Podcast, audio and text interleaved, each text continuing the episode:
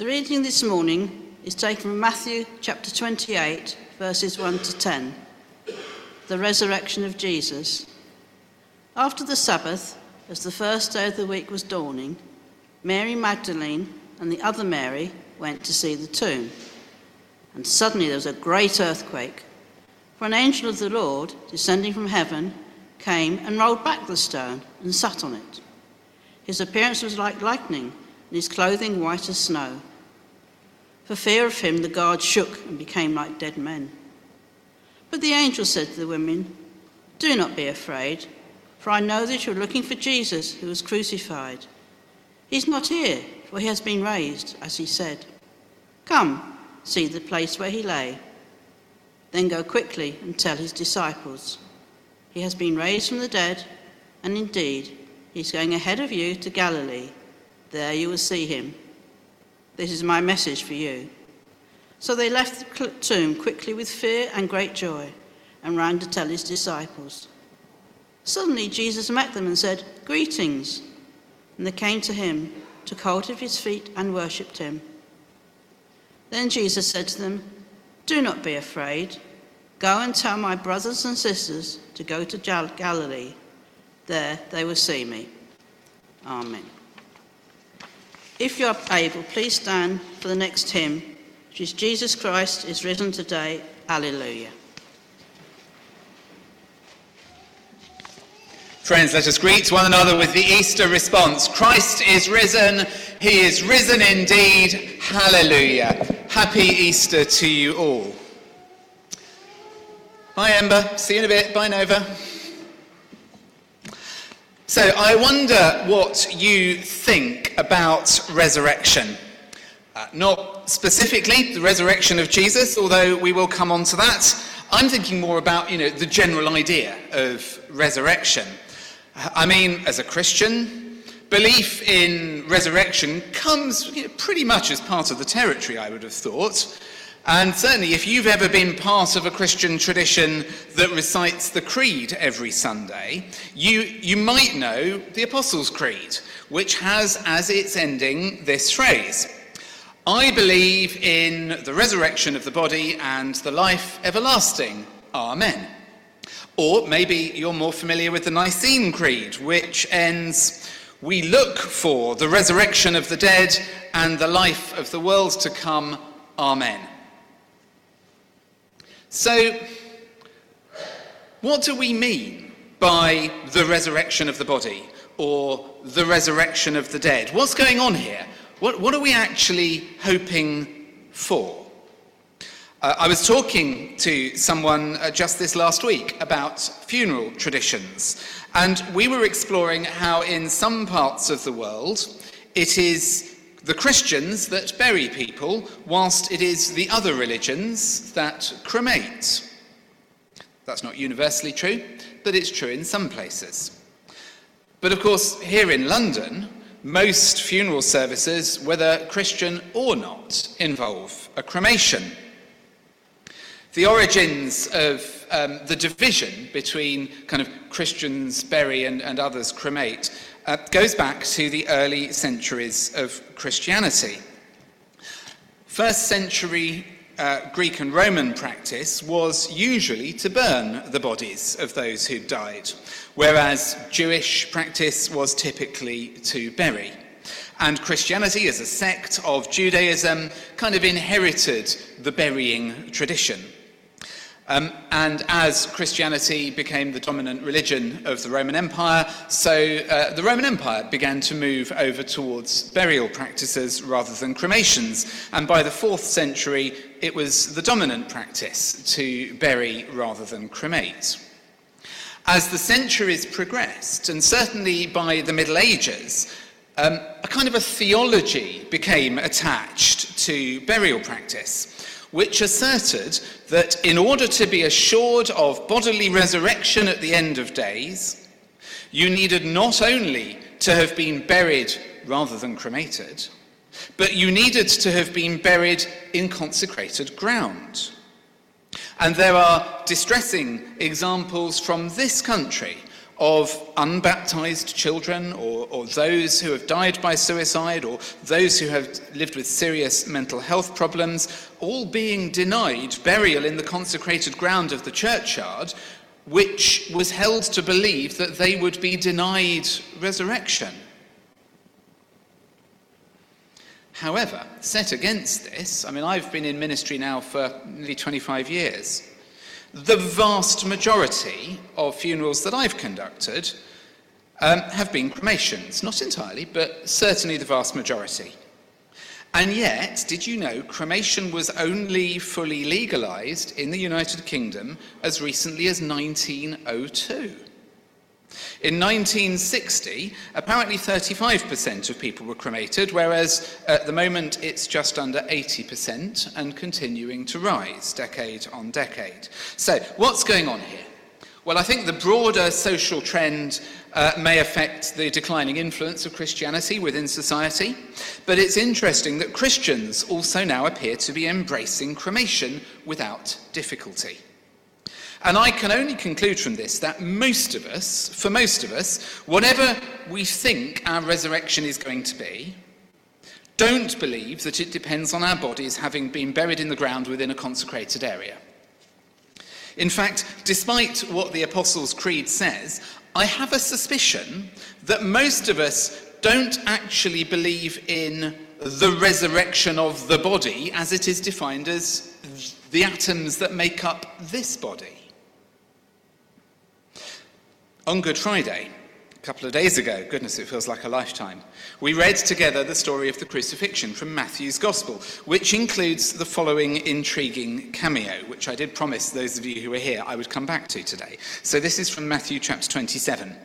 This is one of those little passages that when you come to it, you sometimes think, I'm sure that wasn't there in the Bible last time I looked. So here we go, the crucifixion story. Then Jesus cried out again with a loud voice and breathed his last. At that moment, the curtain in the temple was torn in two from top to bottom. The earth shook and the rocks were split. The tombs were also opened, and many bodies of the saints who had fallen asleep were raised. After his resurrection, they came out of the tombs and entered the holy city and appeared to many. If you're thinking, I don't remember that, you're not alone. This strange story that we only get in Matthew's Gospel is uh, clearly, as Matthew so often does, drawing uh, on, on some uh, Hebrew Bible uh, material. It's drawing on a verse in the prophet uh, Isaiah, which says, um, to people facing the death of invasion and exile at the hands of the Babylonians, that your dead shall live, their corpse shall rise, and those who dwell in the dust will awake and shout for joy. So, this is originally framed by Isaiah as a message of hope to people whose lives were being disrupted by invasion, by people who were facing death. And he framed it as a message of uh, new life from death. Your dead shall live, their corpse shall rise. Uh, Matthew is also uh, almost certainly uh, nodding also at Ezekiel's vision of the valley of the dry bones from Ezekiel 37, and also um, the later text of Daniel uh, and his vision of resurrection to judgment in Daniel chapter 12. And uh, I, I, did a bit of reading around about this, trying to get to grips with it, and scholars are divided in what they think is going on here in this strange story. But it seems likely that Matthew's telling this story of the people coming out of their tombs and walking around and entering the city. Um, to try and convey the fact that the events of that first Easter weekend, the death and resurrection of Jesus, in some way challenge the normal presuppositions around death. What we have here in this story is dead bodies behaving badly. They're not doing what they're supposed to do. I mean, if there's one thing we know about dead bodies, is that on the whole, they stay dead. And for Matthew, this story is conveying something significant. It's a sign of what Matthew and his community believe about the resurrection of Jesus. And so we get Matthew's wonderfully weird zombie apocalypse story bodies leaving their tombs, lurching around, entering the city. And it's a story that was influential on what later Christians came to expect for their own post mortem experiences. This idea of people rising from their graves, breaking out of their tombs, and ascending into heaven remains, for some Christians at least, an important part of their faith. But for those of us who are a little bit less sure about bodily resurrection, whose bodies will return to the ground, ashes to ashes, and dust to dust, I wonder what resurrection might mean for us. Well, if the bodily resurrection strand of thinking is a bit over focused on the physical body, there is another strand of Christian thought that kind of over ignores the body. I've spoken uh, from this lectern before about Plato, the great Greek philosopher who uh, lived about 400 years before the time of Jesus. And uh, Plato's philosophical teaching included something uh, that he called dualism. Well, he called it dualism in Greek, but I'm going to call it dualism in English. Um, this is the belief that the universe can be divided into two aspects. You've got, on the one hand, the physical world, and then on the other hand, you've got the spiritual world. And the interesting thing about Platonic dualism is that uh, he said the spiritual world is the real world. And that the physical world that we inhabit is merely a, a kind of a poor echo of the spiritual, a poor shadow, uh, an inadequate rendering or copy of the true reality which resides only in the spiritual world. Anyway, Plato's teaching, 400 years before the time of Jesus, um, created the, the Greek and then the Roman worldview, where the things of this world, the things we can see and taste and touch and smell, these are of less consequence than the things of the spiritual world. Things like truth and beauty and justice, those are the things that really matter. And it was part of this system of dualistic thinking that began with Plato and, and really rolled out throughout the Greco Roman world. Um, as part of this, Plato and those who came after him developed the idea of the immortal soul. So, uh, this is the idea that each person exists as a dualism. So, like the dualism that exists in, in the wider cosmos of spiritual versus physical, also exists within each of us. Each person is dualistic. We are our physical body, which, according to Platonic thinking, is temporary, corrupting, and inadequate. And we are also our soul, which is immortal and perfect and all sufficient. And so the Platonists thought that the soul did not die at the point of a body's death, but rather returns to the perfect spiritual world to reside for eternity. And if you're thinking this all sounds rather like everything you've ever been told about life after death, then you're right. Because the Jewish world of the first century was a world deeply influenced by Greek thought and by Platonic uh, ideals. And as a Jewish sect of Christianity, um, growing into the Gentile world, so Christianity expanded into a world dominated by Platonic dualism. And I'm going to put this quite bluntly. Popular Christian thinking about heaven owes more to Plato than it does to either Jesus' teaching or to his Jewish heritage as we find it reflected in the Hebrew Bible. Most Christians these days think in terms of heaven as a kind of a separate place where one goes after death. And I think this is somewhat problematic because it can lead to people devaluing the worlds that they're actually living in, or indeed the body that God has created them to be you can see, can't you, how the Platonic influence has come right down to us. This physical world doesn't matter. All that matters is heaven. There's a hymn that was popular in the um, 19th and early 20th centuries, written by a Congregationalist minister from Sheffield called Thomas Rawson Taylor. And it starts with the following verse. And you, you may remember this hymn, I remember it from my childhood. I'm but a stranger here, heaven is my home. Earth is a desert drear, heaven is my home. Danger and sorrow stand round me at every hand. Heaven is my fatherland. Heaven is my home. Now, I get it. I really do. For people facing a lifetime of trial and toil, of oppression and enslavement, the idea of a better future waiting for them beyond death is a compelling comfort. And I do not want to diminish that.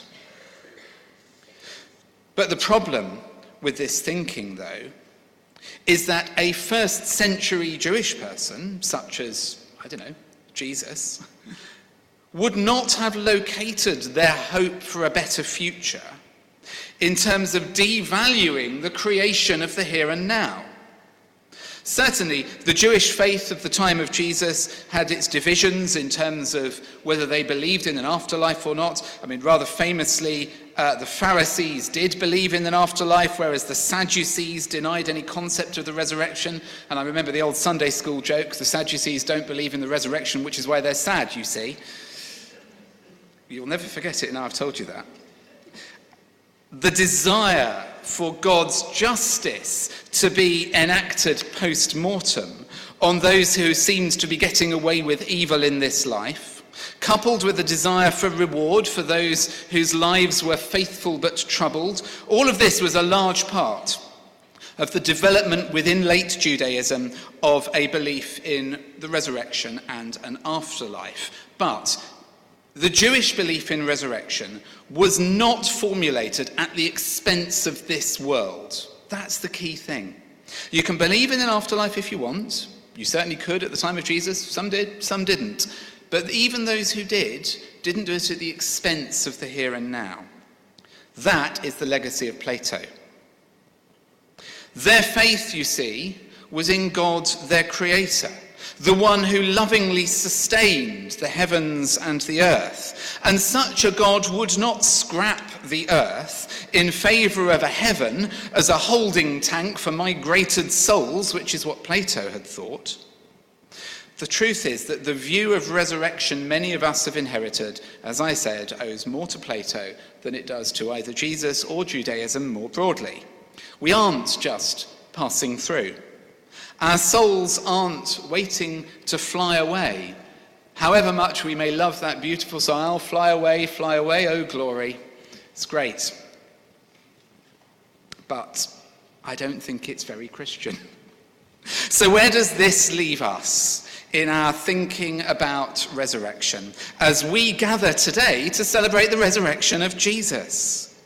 Well, I think there are two key convictions that I want to offer to you for us to take away today.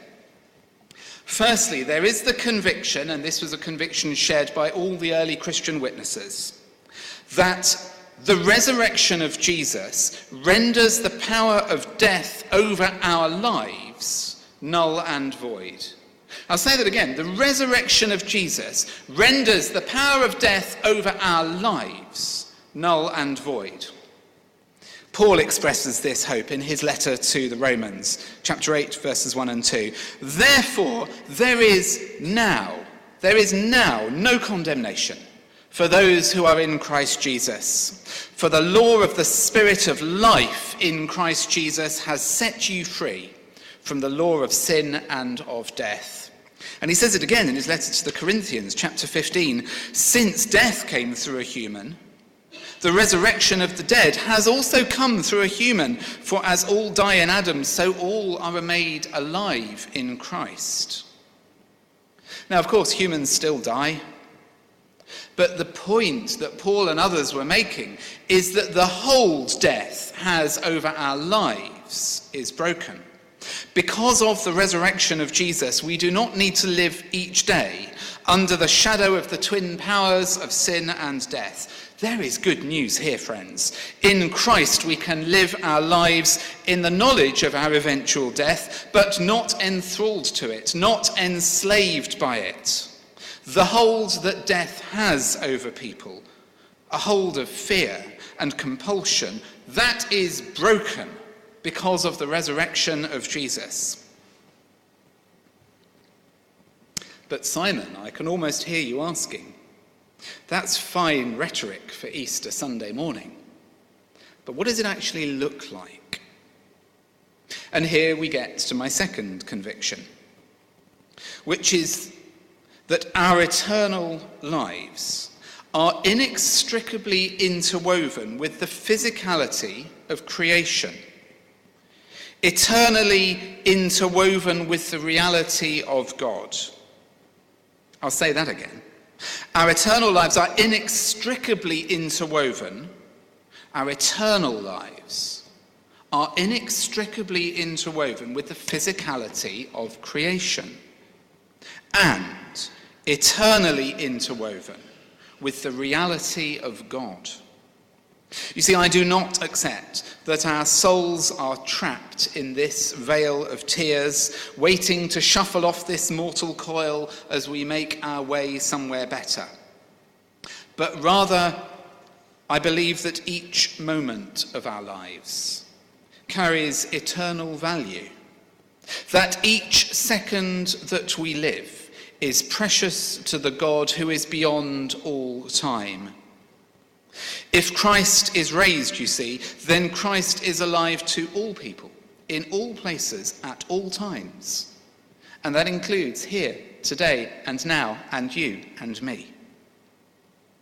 And therefore, our whole lives, from birth to death, are held forever within God's eternal love. I believe that God embraces all of the creativity of our lives, gathering into the eternity that is beyond time and is enfolded in love. Everything that we are, everything that we do, everyone that we love, every thought that we have. You see, eternal life is not the spiritual equivalent of a final salary pension scheme that pays out at the point of death, uh, however you were at that moment, whatever your, whatever your state was then. I mean, you, those of us who have spent time with those who die with dementia will know that we do not want the end of our lives to define our eternity. And so, all of us, our bodies, our actions, our prayers, our relationships, all of these are part of who we are in God's undying care. So, for me, it's not a question of where we go when we die. Rather, it's a deep conviction of God's eternal love, which is real for us in the here and now and for all eternity. In opposition to Plato, the world is not something to escape, but a reality to embrace and within which to be embraced by love. All that ever is is contained within God's love. All that exists is redeemed by the cross of Christ. Every act of evil is judged, found wanting, and banished, and every act of love is valued and held eternally, and this is resurrection. So when we pray, Your kingdom come, Your will be done on earth as it is in heaven, we are expressing our deepest hope, the hope given to us by Christ Himself that heaven comes to us on earth. Not that we go to heaven. Your kingdom come. Your will be done on earth as it is in heaven. And when we pray for God's will to be done, we are praying for heaven to merge with earth and bring it and us to fulfillment. We are holding before God the whole of the created order. And in a world of environmental catastrophe and climate crisis and war and famine, we cannot afford, I'm afraid, the luxury of escapist theologies which devalue the earth in favour of a heavenly home. This is our home. It is the stage on which eternity is shaped.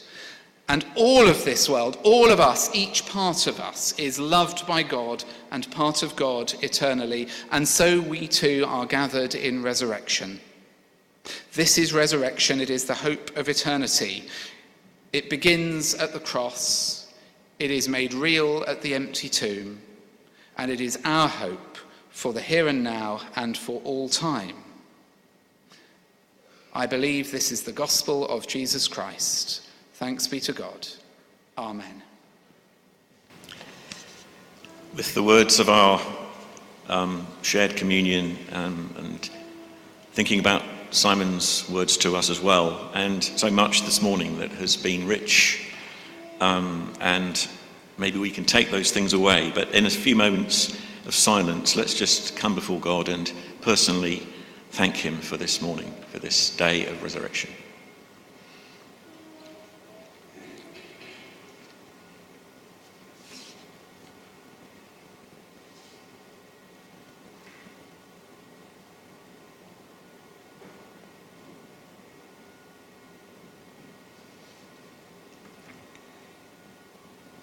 God, our Creator, our Redeemer, our indwelling lover.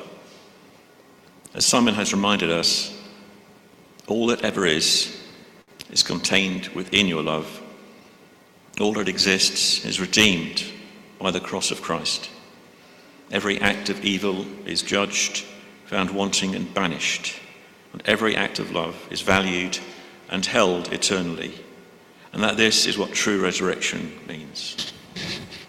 Loving God, we thank you for the mystery that you come to us disguised as our very everyday lives, that you're calling us to follow in the footsteps of the risen Christ as members of his body, to bring in your kingdom of love and light, of justice and peace, in this place, in this world, at this moment, in this era, where we live, in our homes, in our neighborhoods, in our countries and nations, in work, out of work, in joy, in despair, in our triumphs and in our failures, in life and in our death.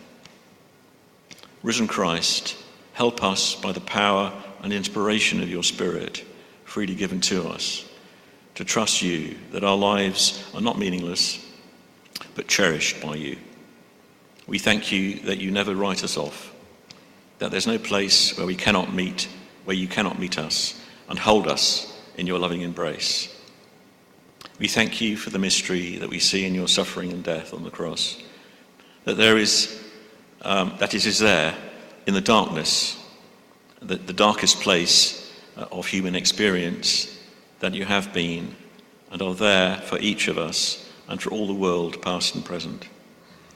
And we rejoice that that place is not the end of the story but that you rose from death, and that resurrection, new beginnings, forgiveness, hope, and renewal are forever springing up out of death and darkness. We thank you, God of all the earth, that you have built this pattern of death and resurrection into the very fabric of life on earth and out there in the vastness of creation. We thank you for the beauty of our blue planet, the life we see springing up from earth at this time of year. We thank you for all that you have given us on this earth and for all the potential that humankind has for enjoying the fruits of life and sharing this precious space with all other forms of life and for living in harmony with the ecosystems of the earth and with each other.